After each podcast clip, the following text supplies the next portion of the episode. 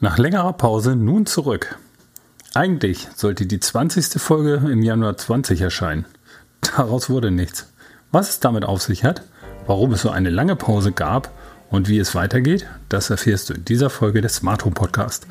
Außerdem gibt es drei Tipps, wie smarte Technik hilft, die Corona-Ausbreitung einzudämmen.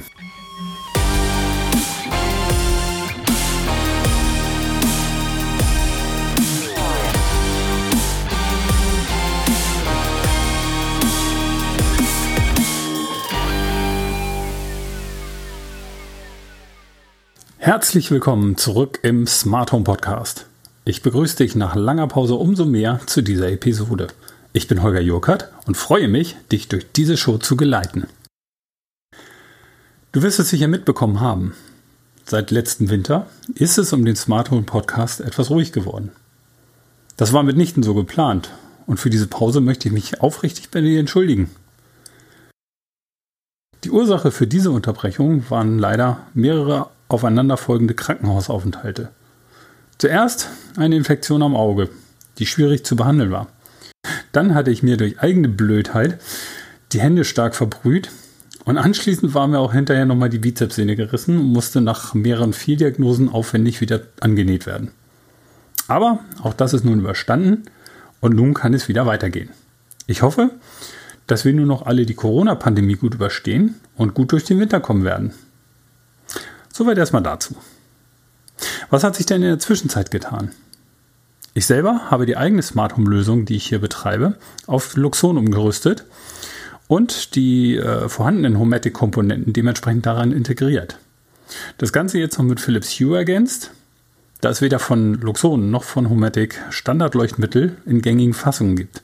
Aber dazu werde ich sicherlich noch mal eine eigene Podcast-Episode machen mit einem entsprechenden Tutorial. Und hier kommen wir gleich zum nächsten Thema. Ich habe beschlossen, das Podcast-Format auch visuell bereitzustellen. Das bedeutet, dass ich im kommenden Jahr die Episoden auch auf Facebook und YouTube veröffentlichen werde. Gerade wenn es um Podcast, äh, gerade wenn es um Produktvorstellungen geht oder ich von Installationen berichten möchte, finde ich, ist der visuelle Eindruck äh, deutlich wichtig. Und aus diesem Grund will ich dir die Möglichkeit geben, im aktuellen Podcast-Stream dich zu informieren und hinterher dann zukünftig äh, das Ganze auch äh, auf YouTube oder Facebook dann visuell nochmal nachzugucken und einen besseren Eindruck zu gewinnen. Ich finde, das macht es dann auf jeden Fall auch verständlicher. Ich hoffe, dass ich im Januar damit starten kann, aber das hängt davon ab, wie schnell ich es schaffe, meinen Keller dann dementsprechend für die Aufnahmen noch einzurichten und äh, umzubauen. Da sei also mal gespannt. Bis dahin erwarten dich allerdings noch spannende Themen und ich habe auch noch ein paar Preise, die du gewinnen kannst. Ich werde unter anderem über die Smart Home Initiative Deutschland berichten. Dieser Verein entwickelt zu einer starken Smart Home Allianz im deutschsprachigen Raum ähm, mit vielen Industriepartnern und hat zum Ziel, das Thema Smart Home in Deutschland voranzubringen. Ich spreche dort mit dem Vorsitzenden und stelle unter anderem ein sehr spannendes CO2-Projekt vor, was sie gerade aufgelegt haben um die äh, CO2-Einsparung voranzubringen, was jedermann im Prinzip äh, auch umsetzen kann. Also für dich durchaus oder für jeden geeignet. Dann weiterhin geht es um das Thema smarte Projekte smart realisieren. Das war die Serie, die ich angefangen habe. Ähm, hier geht es nun mittlerweile dann darum, nachdem wir die ähm, Ausgangssituation, die Zielsituation kennen, in die Projektplanung und Projektumsetzung. Welche Methoden gibt es äh, für diese? Ja, und dazu befrage ich einen echten Experten auf diesem Gebiet, der uns dabei den agilen Projektansatz im Unterschied zum klassischen Projektmanagement einmal näher bringen wird. Und dann habe ich noch ein spannendes Thema für alle Haustierbesitzer oder, wenn du kein Haustier hast, vielleicht dann eine gute Idee für Weihnachten, um einen Freund mit Haustieren glücklich zu machen. Also, einiges Spannendes im Köcher, bleib also dran. Übrigens, wenn du selber Interesse hast, dein eigenes Smart Home zu planen und aufzubauen und einen Sparringspartner für diese Aufgabe suchst, der dich berät und bei deiner Projektplanung und Umsetzung fachlich unterstützt und dir praxisnahe Tipps zu den verschiedenen Themen eines Real Smart Home geben kann, dann schreib mir gerne an info at smarthome-podcast.de. Ich melde mich schnellstens bei dir und wir vereinbaren einen unverbindlichen Telefontermin, indem ich dir schon einmal die nächsten Schritte kostenfrei skizzieren kann. Soweit erstmal zur Eigenwerbung. Aber nun zurück zur aktuellen Corona-Situation. Wir befinden uns Ende November 20 gerade im Lockdown. Die ersten Impfstoffe sind kurz vor der Zulassung, aber nüchtern betrachtet wird es sicherlich auch eine Weile dauern, bis das Thema Corona ad acta gelegt werden kann. Deswegen möchte ich dir in dieser Folge einfach ein paar Ideen auf den Weg mitgeben, was man zum Schutz vor dem Virus im Bereich Smart Home tun kann. Los geht's! Das Thema Corona geht seit Anfang 2020 durch alle Medien und es vergeht kein Tag, wo nicht über die Ausbreitung der Pandemie berichtet wird. Warum ist das so? Viele hatten am Anfang gedacht, dass es sich nur um eine neue Form einer Grippewelle handelt und nicht so schlimm sei. Aber das ist eben nicht so. Das Virus verbreitet sich sehr aggressiv über die Atemluft und Schmierinfektionen. Aus diesem Grund möchte ich dir in diesem Podcast drei Anregungen geben, wie du durch den Einsatz von Smart Home Technik die Ausbreitung des Virus und vor allem das Ansteckungsrisiko deiner Familie in deinem Zuhause weiter eingrenzen kannst. Diese Tipps kannst du natürlich auch in deinem Betrieb, deinem Ladengeschäft oder deiner Praxis nutzen, um die Ansteckung zu verringern. Dabei möchte ich klar betonen, dass diese Maßnahmen natürlich nur als zusätzliche Maßnahmen zu den Vorgaben der Regierung und des RKI oder anderen Stellen zu betrachten sind. Dennoch können sie effektiv helfen, die Ausbreitung des Virus in deinem Zuhause weiter einzugrenzen. Fangen wir also im Haus mit dem Tipp Nummer 1 an. Wie wir heute wissen, wird das Coronavirus auch durch Schmierinfektion übertragen. Das heißt, jemand, der durch das Virus infiziert ist, fasst eine Oberfläche an. Durch die natürliche Schweißablagerung, zum Beispiel Fingerabdruck, kann sich das Virus bis zu 72 Stunden auf dieser Oberfläche halten und überleben. Der oder die nächste, der dann diese Oberfläche wieder anfasst, nimmt nun das Virus wieder auf und kann sich beispielsweise durch das ins Gesicht fassen mit der Hand infizieren. Das Virus wird dann über die Schleimhäute des Mundes oder über die Augen aufgenommen und kann sich nun im Körper wieder vermehren. Wo sind nun besonders kritische Oberflächen für eine solche Übertragung? Besonders häufig werden von den unterschiedlichen Benutzern Türklinken und Lichtschalter verwendet. Und diese werden normalerweise unbewusst benutzt. Das bedeutet, dass man sich dabei dann häufig keine Gedanken der Ansteckung macht. Zum einen ist es deswegen sehr wichtig, diese Gegenstände sehr häufig zu desinfizieren oder gründlich zu reinigen. Aber zum anderen kann man hier auch mit entsprechenden Automatisierungen helfen, die Nutzung von Lichtschaltern und Türklinken zu verringern. Beispielsweise kannst du mit einem Automatiktürschloss deiner Haustür über Airfit-Chips eine kontaktlose Öffnung deiner Haustür erreichen. Jeder Bewohner deines Hauses hat eine solche Chipkarte und kann das Haus kontaktlos betreten. Interessant an dieser Lösung ist auch, dass du fremde Personen, die Zutritt bekommen sollen, auch über die Steuerung per App in das Haus lassen kannst, ohne dass ihr zu dichten Kontakt bekommt. So kannst du beispielsweise den Paketboten, Briefträger oder deinen Lebensmittellieferanten ins Haus lassen. Per Kamera kannst du das dann auch kontrollieren. Beispielsweise sprichst du mit dieser Person ab, dass sie die gelieferten Dinge direkt im Flur abstellt. So hast du danach, wenn die Boten wieder weg sind, die Möglichkeit, deine Lieferungen direkt zu desinfizieren und dann abzuholen. Damit schottest du eine Einschleppung über diese Wege von außen effektiv ab. Wenn du keine fremden Personen ins Haus lassen möchtest, kannst du natürlich auch einen anderen Platz für die Ablage versehen. Du kannst beispielsweise ein Codeschloss für die Garage installieren.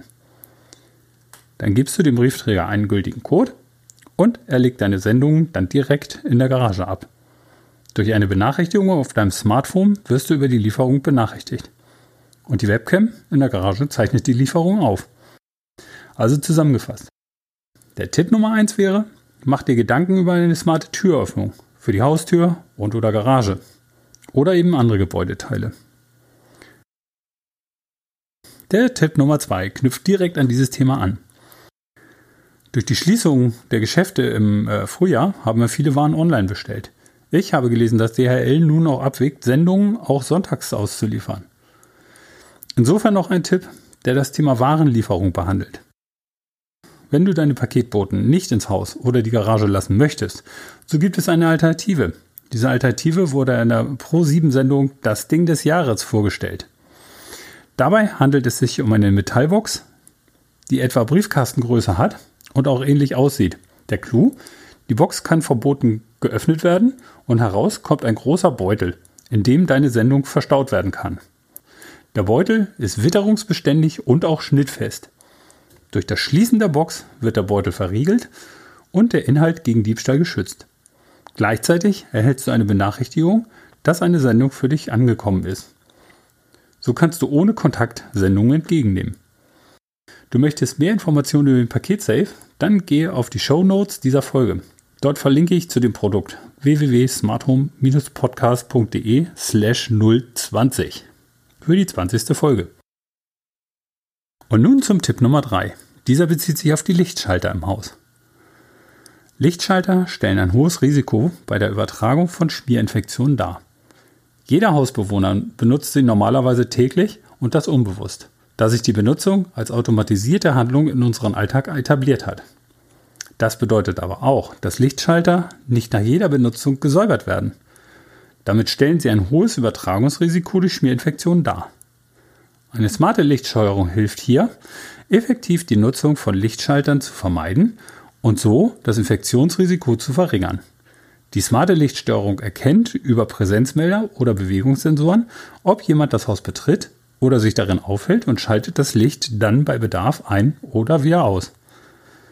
Um zu entscheiden, ob das Licht im Raum notwendig ist, können weitere Kriterien in die Logik implementiert werden, wie zum Beispiel Helligkeitssensoren im Raum, Helligkeitssensoren an der Außenseite des Hauses, Einschalten nur zu bestimmten Uhrzeiten, Einschalten in Abhängigkeit zu Sonnenauf- und Untergang, Abhängigkeit zu anderen Statusinformationen, wie zum Beispiel Nachtmodus oder Abwesenheit. Gerade die letzte Möglichkeit ist bei Tierhaushalten zu empfehlen, wenn man nicht möchte, dass die im Haus umherschleichende Katze nachts in den Räumen das Licht einschaltet. Auch wenn du sagst, dass eine autarke Lichtsteuerung nichts für dich sei, so kannst du aber immerhin mit smarter Technik auch kontaktlose Schalter einrichten. Beispielsweise über Sprachsteuerung via Siri, Google oder Alexa. Aber auch das Smartphone oder ein kontaktloser Schalter über Airfit-Chips kann eine Alternative sein. Und nun noch ein Tipp, den ich aktuell noch einschiebe, da es ja mittlerweile auch bekannt ist, dass die Viren auch sehr stark über die Atemluft äh, übertragen werden. Man hat festgestellt, dass sich das Coronavirus auch über die Atemluft insbesondere in geschlossenen Räumen überträgt. Man spricht hier von Aerosolen. So ist es besonders wichtig, dass Räume gut gelüftet werden müssen. Dies gilt insbesondere für Badezimmer ohne Fenster, aber auch andere geschlossene Räume ohne ständige Luftzirkulation sind da betroffen. Sofern du gerade ein neues Smart planst, solltest du auf jeden Fall auf ein durchdachtes Lüftungskonzept achten. Es gibt mittlerweile sehr gute Raumlüftungssysteme, die mit Wärmetauschern ausgestattet sind, die nur ca. 2% der Wärmeenergie der Innenluft nach außen abgeben. Damit lassen sich sehr gute Lüftungskonzepte umsetzen. Ich verlinke die Infos darüber ebenfalls in den Show Notes. Du siehst, gerade in diesen Zeiten neuer Herausforderungen bieten Smart Home Lösungen gute Möglichkeiten, um die Gesundheit deiner Familie zu schützen. Wenn du sagst, das wäre auch was für mich, ich will mich aber nicht so tief da reinknien oder ich will es schnell umsetzen oder du hast sonst irgendeine Frage zum Thema, dann schau in die Show Notes oder auf www.smarthome-podcast.de slash 020 für die 20. Folge Dort findest du nicht nur die Informationen dieser Folge in Textform, sondern auch die Kontaktmöglichkeit, um mit mir direkt ein kostenloses und unverbindliches Erstgespräch zu führen. Ich hoffe, die Informationen dieser Folge waren für dich hilfreich und du hast ein paar Inspirationen bekommen, wie du dich noch besser gegen das Virus schützen kannst. Nun wünsche ich dir ein schönes Wochenende und vor allem bleib gesund. In diesem Sinne alles Gute, dein Holger.